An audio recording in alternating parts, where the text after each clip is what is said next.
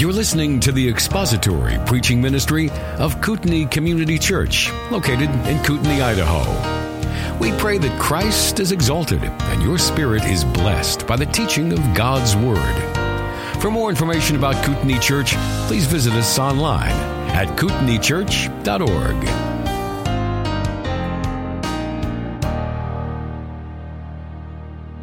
Hebrews chapter 12, we're going to begin reading at verse 22, and we'll read through verse 24. But you have come to Mount Zion, and to the city of the living God, the heavenly Jerusalem, and to myriads of angels, to the general assembly and church of the firstborn who are enrolled in heaven, and to God, the judge of all, and to the spirits of the righteous made perfect, and to Jesus, the mediator of a new covenant, and to the sprinkled blood which speaks better than the blood of Abel. We come now to this final items, these final items on the list of blessings that have been bestowed upon us in the new covenant. And we come now really to the reason and the means and the surety, the certainty that these glorious blessings shall be ours. This is the crowning jewel of this list. And the author has saved, I think, the best for last. We've come to Jesus and to the blood sprinkled, which speaks better than the blood of Abel. He is the mediator of the new covenant. We have been brought to the city of the living God, verse 22 says. That's true, the heavenly Jerusalem. We have been brought to the gathering of festive angels in this massive assembly, which is the worship that goes on in heaven. That is a blessing. We have been brought to the church of the firstborn. We are therefore the royal children of God by, by adoption into God's family. All of those are great blessings. And we have been brought even to God himself, who is the judge of all. And that is something that is, all, all of those things really are, are inconceivable in light of the depth of our sin and the hurdle that that presented to us enjoying any of these blessings, let alone even a single one. But now we have come to Jesus, who is the mediator of the new covenant and the sprinkled blood, and that tells us why it is and how it is that all of these other blessings we get to enjoy.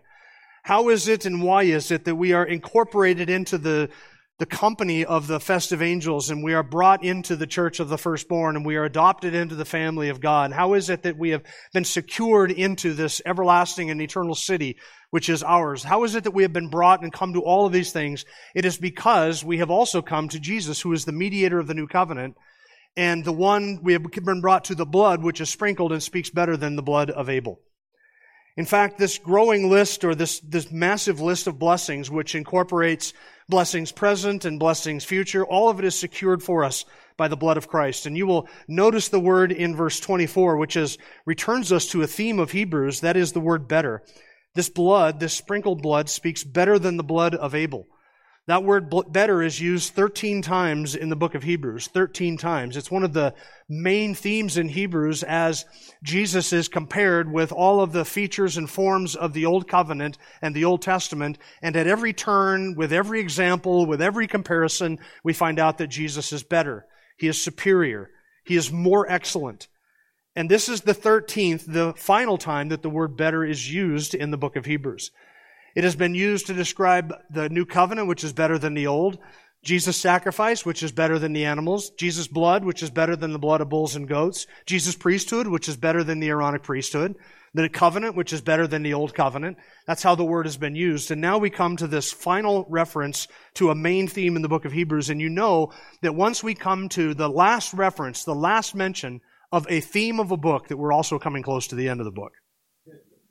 So there's a little bit of hope. His blood speaks better than the blood of Abel. Now, all of these things mentioned in verse 24, Jesus being a mediator, the new covenant and the blood, all of that brings us back to themes and ideas that the first 10 chapters of the book of Hebrews expounded at great length. And we took the time to go through that comparison, the new covenant and the old covenant, Jesus as a mediator compared to Old Testament priest, his blood compared to the blood of animals. And we, we took the time to labor through those 10 chapters. So in our examination of verse 24 here today, I don't need to recover all of that ground and rehash all of that material because it was 10 chapters that we spent looking at those things. So I'm just going to connect some of the dots between this text and some of the things that we have covered in order that we can see why it is that the author at this point mentions these three blessings. We've come to a better mediator who has inaugurated a better covenant with a better blood. And as I said, all three themes previously mentioned So now we can just jump into that outline, which that is our outline. We have a better mediator who has inaugurated a better covenant and sealed it with better blood. Better mediator, better covenant, better blood.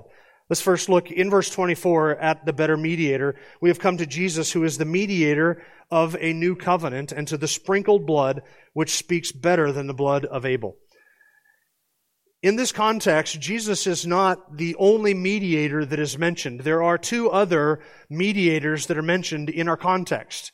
And there is an intended comparison here, though the author does not use the term mediator to speak of Moses or the angels. There is an intended comparison here with those two, Moses and the angels, because there is a sense in which both Moses and the angels served as mediators under the old covenant. If you look up at verse 18, um, verse 19, to the blast of the trumpet and the sound of words which was sound was such that those who heard begged that no further word be spoken to him, for they could not bear the command, if even a beast touches the mountain, it will be stoned. And so terrible was the sight that Moses said, I am full of fear and trembling. And the angels are mentioned in verse 22. And we know from other references in scripture, which I gave you several weeks ago, that the angels were involved in some way in mediating the old covenant when it was given at Sinai. Paul mentions this in Galatians chapter 3. Why the law then? It was added because of transgressions, having been ordained through angels by the agency of a mediator, until the seed would come to whom the promise had been made. So angels were present at Sinai, and they in some way transferred or mediated the law as it was given to the nation of Israel, and Moses himself was also a mediator. He was a go-between or a stand-between between Israel and God. Remember, it was Israel who was not allowed to even approach the base of the mountain, but it was Moses who went up on the mountain and stood there and received the law for Israel, and then Moses brought that law back down and delivered it to the nation of Israel. This is what a mediator do. A mediator is one who delivers something on behalf of another. That's one idea of mediation. And it is that sense in which Moses was a mediator. And then we know also that the angels were somehow involved in the ordaining of the law at Mount Sinai. That ordaining of the law is what is described. That's the event described in verse 18 of chapter 12. There's another, uh, uh, there's another meaning to the word mediator, and that is one who is an arbitrator or an umpire or a go-between. One who brings two factions together. One who is a reconciler. A mediator is one who stands between two parties and mediate something between these two parties to bring two parties together and to, to execute, as it were, or to negotiate a settlement between two parties. And an arbitrator who brings two factions together. And this is the way in which Jesus is also a mediator. He's the mediator of the new covenant because he brings us to God. He stands between the Father and us. And we were at enmity with God, and all of our sin, all of our violation of the law, all of our transgressions, our iniquities, and our guilt stood between us and God. And the necessity was that that, that hostility needed to be dealt with. God was rightly angry with us because we had offended His law and violated His law and we deserved His wrath. That wrath had to be satisfied that hostility had to be taken away and the enmity, the division between the Father and us had to be reconciled. It had to be, had to be, to be glossed over, to be dealt with. And that is what the Lord Jesus does as a mediator. He is an arbitrator between Yahweh and between us. And being one who is both God and man, he is the perfect mediator. For he is able to stand between the one who is God and lay his hand, as it were, upon Yahweh, and being infinitely and fully righteous, he is able to then stand and lay, or stand and lay his hand upon us, man, and act as our representative in terms of his sacrifice, and as God's representative in terms of satisfying his wrath, and he is able to atone for our sin on the cross and thus bring us together, so that he has reconciled us to the Father through his death on the cross and he is therefore a mediator. Now, Moses didn't do that as a mediator. Moses didn't remove enmity. Moses revealed our enmity. When the law came, we saw sin and we knew sin. And when God said, thou shalt not, we said, but I have, I'm guilty. And then God said, thou shalt not, and I've done that too, and I'm guilty. And thou shalt not, and I've done that too, and I am guilty. So far from removing the hostility or the enmity, the Old Covenant and Moses as a mediator simply re- revealed our hostility. It revealed our sin and the justice and what that justice would look like if God were to pour out his wrath upon sin. But Jesus is a better mediator, superior. He occupies a better priesthood, which is an eternal priesthood. He has offered a better blood. He has offered a better sacrifice. He is a better priest. He provides a better intercession. Hebrews 7 verse 15. If another priest arises according to the likeness of Melchizedek, who has become such not on the basis of the law of physical requirement, but according to the power of an indestructible life. That's what makes him a better priest. He has an indestructible life. Hebrews 7, 24, 5. Therefore, he is able also to save forever those who draw near to God through him, since he always lives to make intercession for them. Because he is a perfect intercessor, because he stands between us, the Father, and uh, between us and the Father, he is able to reconcile these two parties, which I think is why the author uses the name Jesus here instead of Christ or even Jesus Christ. Jesus is the name of his humanity. Remember, the angel told Joseph, You will name him Jesus, for he will save his people from their sins. What do you name this one who is genuine, true man? His, his human name is Jesus. The office that he occupies, the office of his divinity or his messiahship is Christ, but his human name is Jesus. So we now come to Jesus, who is the perfect mediator, the one who can stand as perfectly righteous and represent us to the Father. He is a better mediator than Moses. Moses brought Israel to Sinai, and the law came through Moses. Christ brings us to Zion, and grace and truth come to us through him. Moses did not remove enmity, but Christ does. He's a better mediator. Second, he has inaugurated a better covenant. Verse 24, he's the mediator of a new covenant. We have been brought to the sprinkled blood, which speaks better than the blood of Abel. There's a contrast here again with, and I just remind you of it, verses 18 through 21, Sinai. That was the initiation or the inauguration of the Old Covenant, the Mosaic Covenant, where God gave the law to Moses and instituted a, a priesthood and a priestly class and uh, sacrifices and gave instructions for the tabernacle and the, the way in which sinners would approach God through the basis of a blood sacrifice. All of that was inaugurated at Sinai. And now we are told here that Jesus has initiated or inaugurated a better covenant. It is also a new covenant. That's the word that's used here, new covenant. It's described elsewhere in Hebrews as a better covenant. Now, oftentimes things that are new are not necessarily better. You familiar with that? You might get a new phone, but it might not be as good as your previous phone. Take New Coke, for instance. Everybody it's over 35 or so remembers the debacle that was New Coke. New Coke was not necessarily better than Coke Classic. Things that are new are not necessarily better than things that are old. But in terms of the covenant, this covenant, the new covenant, far superior to the old covenant in every way. It's better in every way. Hebrews 8, verse 8 For finding fault with them, he says, Behold, days are coming, says the Lord, when I will effect a new covenant with the house of Israel. Chapter 8, verse 13, when he said a new covenant, he has made the first obsolete, but whatever is becoming obsolete and growing old is ready to disappear. Hebrews 9, verse 15 says, For this reason, he is the mediator of a new covenant so that since a death has taken place for the redemption of the transgressions that were committed under the first covenant, those who have been called may receive the promise of an eternal inheritance. The old covenant is obsolete. And here's something to remember. We covered this back in chapter 8. When God says that He is inaugurating and creating and bringing to us a new covenant, He is not describing the old covenant with all of its forms and features with something just added onto it, like an appendix or like you hook a trailer onto something else. He's talking about one thing, the old covenant that has been taken away and made obsolete and has been replaced by something entirely new and entirely better. It is a new covenant and a better covenant. So we don't take the law of Moses and all the stipulations of it and just simply attach Christ to that. Like you might just throw on an extra layer of clothing or something. That old covenant is entirely done away with and something new and far superior has come. The old covenant could not make us righteous. It could not take away sin. It could not mediate a relationship to God in the sense of bringing us near. Do you remember that with the old covenant? There was the veil that stood between the ark of the covenant with the mercy seat on top of that and the outside of the temple. And that on one day a year, only one man of all of Israel got to step behind that and apply the blood of the sacrifice to the mercy seat. At no point ever under the old covenant did ever people, people ever feel like they could draw near to God in the way that you and I can. But now the veil has been torn in two, and the blood has been applied, and forgiveness has been purchased by the blood of Christ, and now we can draw near. And we can draw near freely and we can draw near forever. So far superior. The old covenant revealed your sin.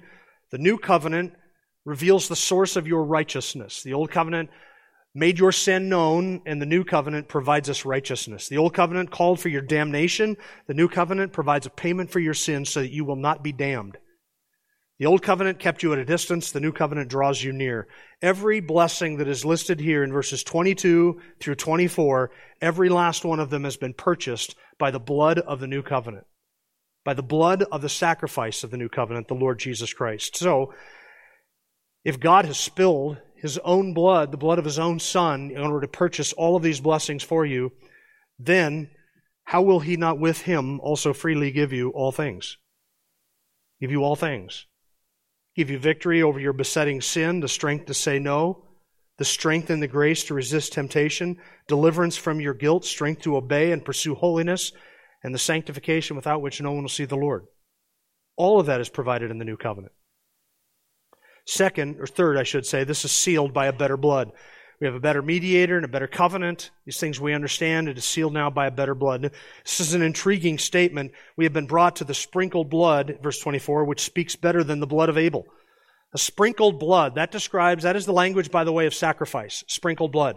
Not just blood poured out, not just blood spent, something like that, but the language of sprinkled blood is the language of, it's the Old Testament language of sacrifice, a blood that has been applied, and it is the picture of the Day of Atonement on Yom Kippur, which I mentioned just earlier, a few minutes ago, where one man, the high priest, would enter into the tabernacle on one day of year, the Day of Atonement. It was the highest holy day of the nation of Israel. And he would take the blood of the animal that was offered outside of the tabernacle and he would step behind the curtain and he would apply that to the mercy seat above the broken law, which was contained in the Ark of the Covenant. And he would do that not by pouring, but he would sprinkle the blood on that mercy seat. So the reference here to sprinkle blood speaks of a blood that is applied. It speaks to, speaks to the blood of a sacrifice. That's what's being described. He's not just describing blood in the sense of blood, but a blood that was shed as a sacrifice and as an offering to atone for sin. Hebrews chapter 9 verse 11, but when Christ appeared as a high priest of the good things to come, he entered through the greater and more perfect tabernacle, not made with hands, that is to say, not of this creation, and not through the blood of goats and calves, but through his own blood, he entered the holy place once for all, having obtained eternal redemption. For if the blood of goats and bulls and the ashes of a heifer, sprinkling those who have been defiled, sanctify for the cleansing of the flesh, how much more will the blood of Christ, who through the eternal Spirit offered himself without blemish to God, cleanse your conscience from dead works to serve the living God? You hear the contrast there between the old tabernacle and the new tabernacle, which is Christ, the old sacrifice, the new sacrifice, the blood sprinkled then, the blood sprinkled now. Hebrews chapter 10 verse 11, every priest stands daily ministering and offering time after time the same sacrifices, which can never take away sins. But he, having offered one sacrifice for sins for all time, sat down at the right hand of God, waiting from that time onward until his enemies be made a footstool for his feet. For by one offering he has perfected for all time those who are sanctified. That is glorious truth. All the Old Testament priests could come in and offer blood after blood after blood, sacrifice after sacrifice, and never even begin to approach paying for sin. It was simply a picture of a full and final payment of sin that was to come. But he, having offered one sacrifice, has perfected, that is, made mature or brought to an end and completed the salvation for all time of those who are sanctified. This is the language of blood applied. Under the Old Covenant, Sacrifice was not complete, and a priest had not done his job until the blood was applied where the blood needed to be applied. Do you remember Yom Kippur? It wasn't enough for the priest to offer the sacrifice outside of the tabernacle and then leave the blood there. It wasn't enough for him to do that and to burn incense and do everything else. He had to take that blood behind the veil and apply it to the mercy seat. That was what was required. On the night of Passover, it wouldn't have been enough if the children of Israel had slaughtered the Passover lamb and roasted its flesh and eaten it with all of the uh, accoutrements that went with the Passover meal and followed all of the destruction uh, uh, instructions. If they had not applied the blood to the doorposts, they would have been executed on the night of the Passover. The blood had to be applied. So here's the question for you. Has his blood been applied to you? Or do you simply observe the glories of that sacrifice from a distance? Do you admire his love and his grace that a man would die for his enemies? And do you admire the love and the grace that is poured out in the hearts of others? Do you simply acknowledge mentally that yes, a sacrifice was needed and that sacrifice was sufficient, but I really don't want any part of that? Or has the blood of his sacrifice been applied to you? Another way of asking that is, have you been born again and are you covered by the blood of his sacrifice? If you are not covered by the blood of Christ, and if that blood has not been applied to your account, evidenced by your repentance and your faith, then you will admire the virtues of that sacrifice from afar until the day of your judgment. It must be applied to you. It must cover you. And the evidence of that will be your repentance and your faith. These two things, Christ and his sacrifice, Jesus as the mediator and the blood which speaks better than the blood of Abel, these two things are inseparable because one describes his person. He is the mediator. The other describes his worth, uh, work. He has sprinkled blood. He has offered a sacrifice. And to come to him and receive any of the blessings in verses 22 to 24 is to receive all of those blessings that have been purchased by and only by the blood of Christ. If your sin has not been paid for by his atoning sacrifice, and if his blood has not been applied to your account, then you have no part in him and no part in his grace. Know that for sure. He's not your life coach. He's not your therapist. He's not your inspiration. He's not your daily chicken soup for your soul. If he is not your atonement, he is your judge. If he is not your payment for sin, he will damn you in it. Those are your two options. Has that blood been applied to you?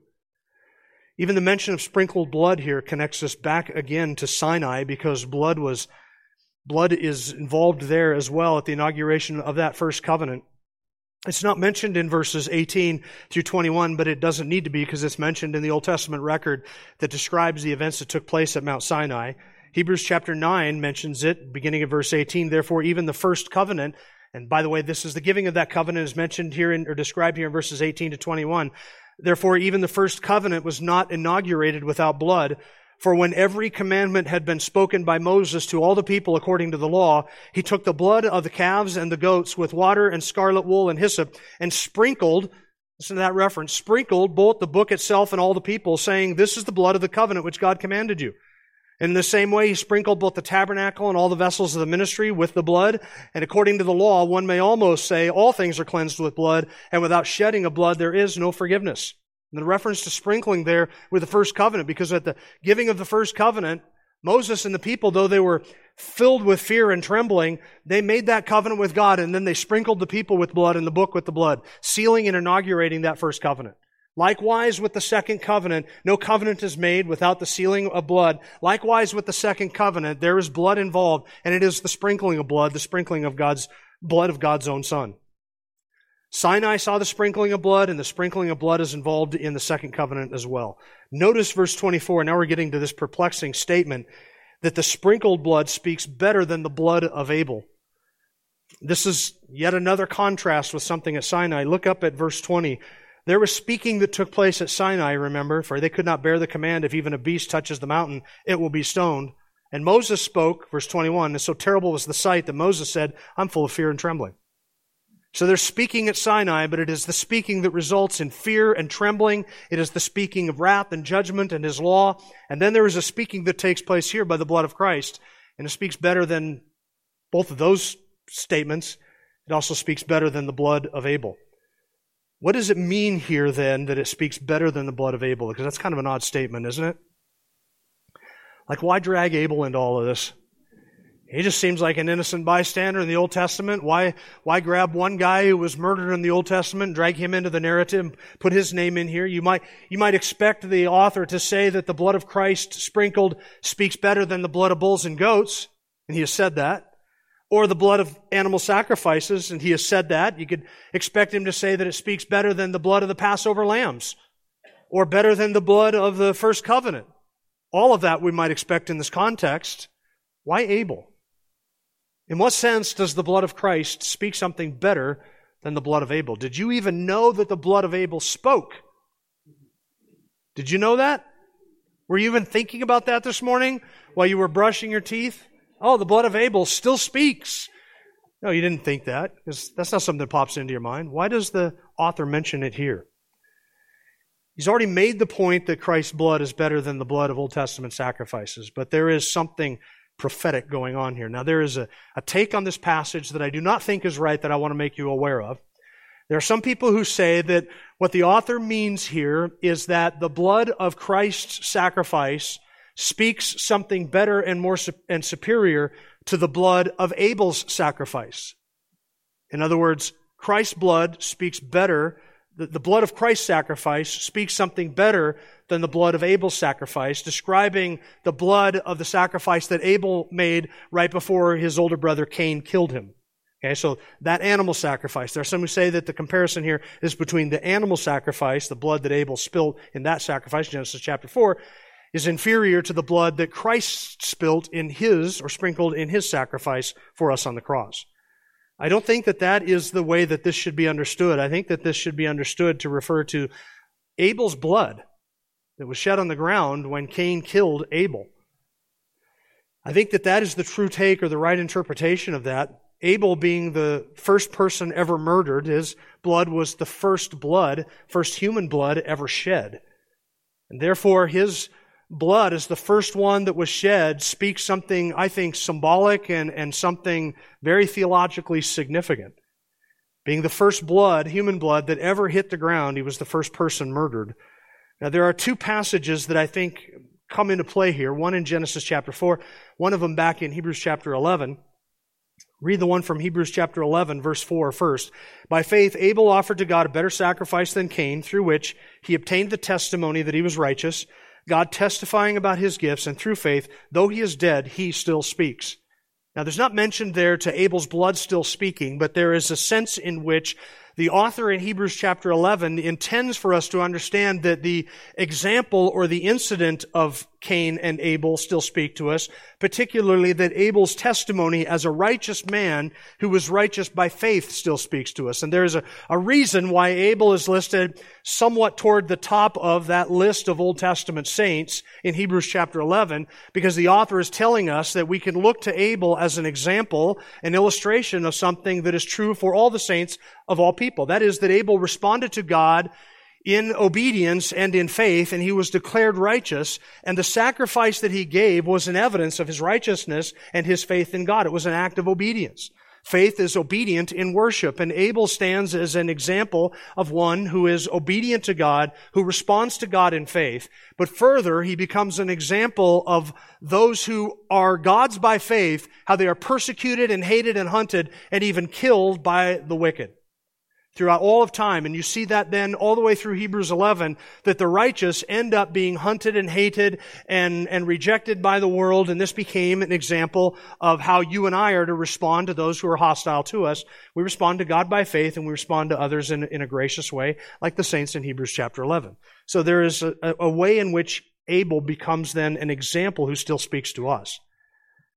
But his blood has a prophetic significance in that, as a righteous man, he was murdered by the unrighteous. And this becomes the tale that is as old as time. You follow it all the way through the Old Testament.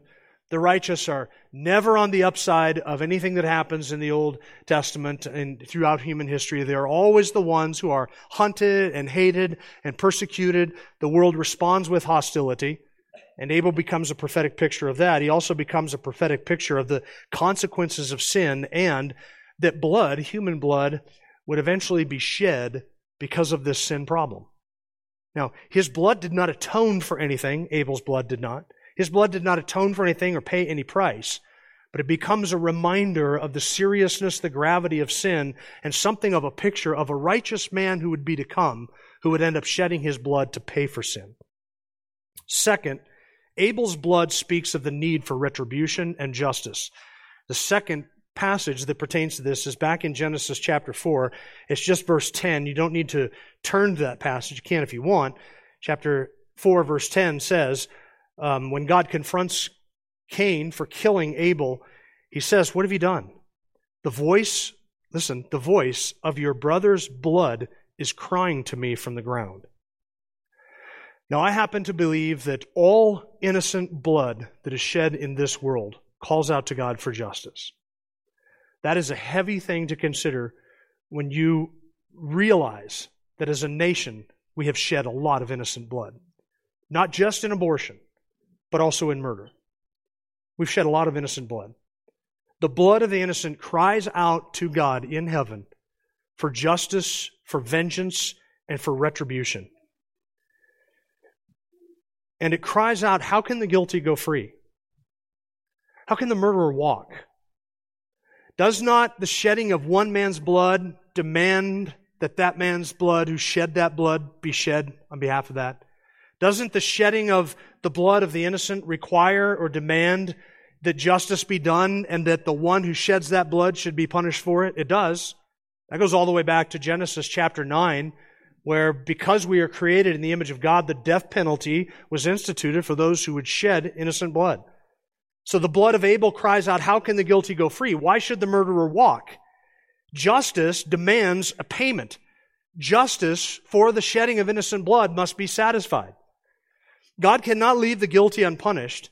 Innocent blood cries in heaven for vengeance, and innocent blood cries from the ground for vengeance, for retribution, and for justice. So Abel's blood did cry to God from the ground, and it cried out for condemnation, for payment. It cried out that Cain was guilty. It cried out for retribution and for justice and for vengeance. That's what Abel's blood speaks. Justice must be done because sin must be avenged. That's what the blood of Abel speaks. It's one of the things. But what does the blood of Christ speak? In him we have redemption through his blood. Ephesians 1 7. He himself bore all of our sin in his body on the tree. 1 Peter 2, verse 24. God made him who knew no sin to be sin on our behalf so that we might become the righteousness of God in him. This great exchange. The blood of Abel speaks of the blood of the one who would come, who would pay the penalty for our sin. The blood of Abel cries out for retribution, and the blood of Christ has satisfied that demand for retribution. So Abel's blood cries that justice must be satisfied, and the blood of Christ cries justice has been satisfied. The blood of Abel demands that sin be avenged, and the blood of Christ said sin has been avenged for any and all who will trust in him. The blood of Abel demands that sin be punished, and Christ's blood says he has taken the punishment for all the sin of any and all who will trust in him. The blood of Abel cries that Abel should be made a va- or Cain should be made a vagabond who flees from the presence of God and has no welcome into his courts. But the blood of Christ says not only are you not a vagabond, but you have been adopted into the Father's family and you have been invited into his eternal city where you can come and enjoy commerce and fellowship and worship for all of eternity, and you can stay as long as you want, and he will give you the kingdom, for he has satisfied every demand of justice and every demand of the, your sin's debt against you. He has satisfied it all. He has poured out upon Christ all of the just demands of his wrath upon him so that Christ has borne and drunk the bitter cup that was reserved for you and me. He has drunk it down and absorbed all of God's wrath on behalf of those who will trust in him. Every last sin that you have ever committed, that you have committed today, and that you will ever commit has been poured out and paid for upon Jesus Christ. So Abel's blood demanded that another die for the crime committed against him. And Christ's blood says another has died for the crimes committed against God, and not just for one person, but for an untold multitude of people who will trust in the Son. Christ's blood is better than Abel. Such is the measure and the depth of our grace that has been bestowed upon us and the loving kindness of the Father to give us such grace. Now here's the key, or a key. To presume upon that and to use His grace as an excuse to coddle our pet sins, to deny that we have a problem, to be apathetic or indifferent, or to indulge our sinful habits is a high handed crime against an infinite grace. If we were to summarize verses 22 to 24, we would say that we have been brought to a great place, to the heavenly city, and therefore you and I should live as citizens of that heavenly city, live and serve as citizens of that heavenly city, knowing that we are going to spend eternity there. We have been brought, brought to a great people, an angelic host, and festive assembly, and the spirits of the righteous made perfect. And therefore we should live and serve as those who have a place among that great company of God's elect, his elect angels and his elect people. And we have been brought to a great privilege the firstborn enrolled in heaven And therefore, we should live and serve as those who have been given such a promised inheritance, and we have been brought to a great purchase. Namely, we have been purchased by the blood of God's own Son, and therefore we should live and serve as those for whom Christ has shed his blood, the highest price that can be paid. Thank you for listening to the latest podcast from Kootenai Church. If you'd like to learn more about Kootenai Church or to donate to our church ministry, you can do so online by visiting kootenaichurch.org. We hope you enjoyed this podcast and pray you'll join us again next time. Once again, thank you for listening.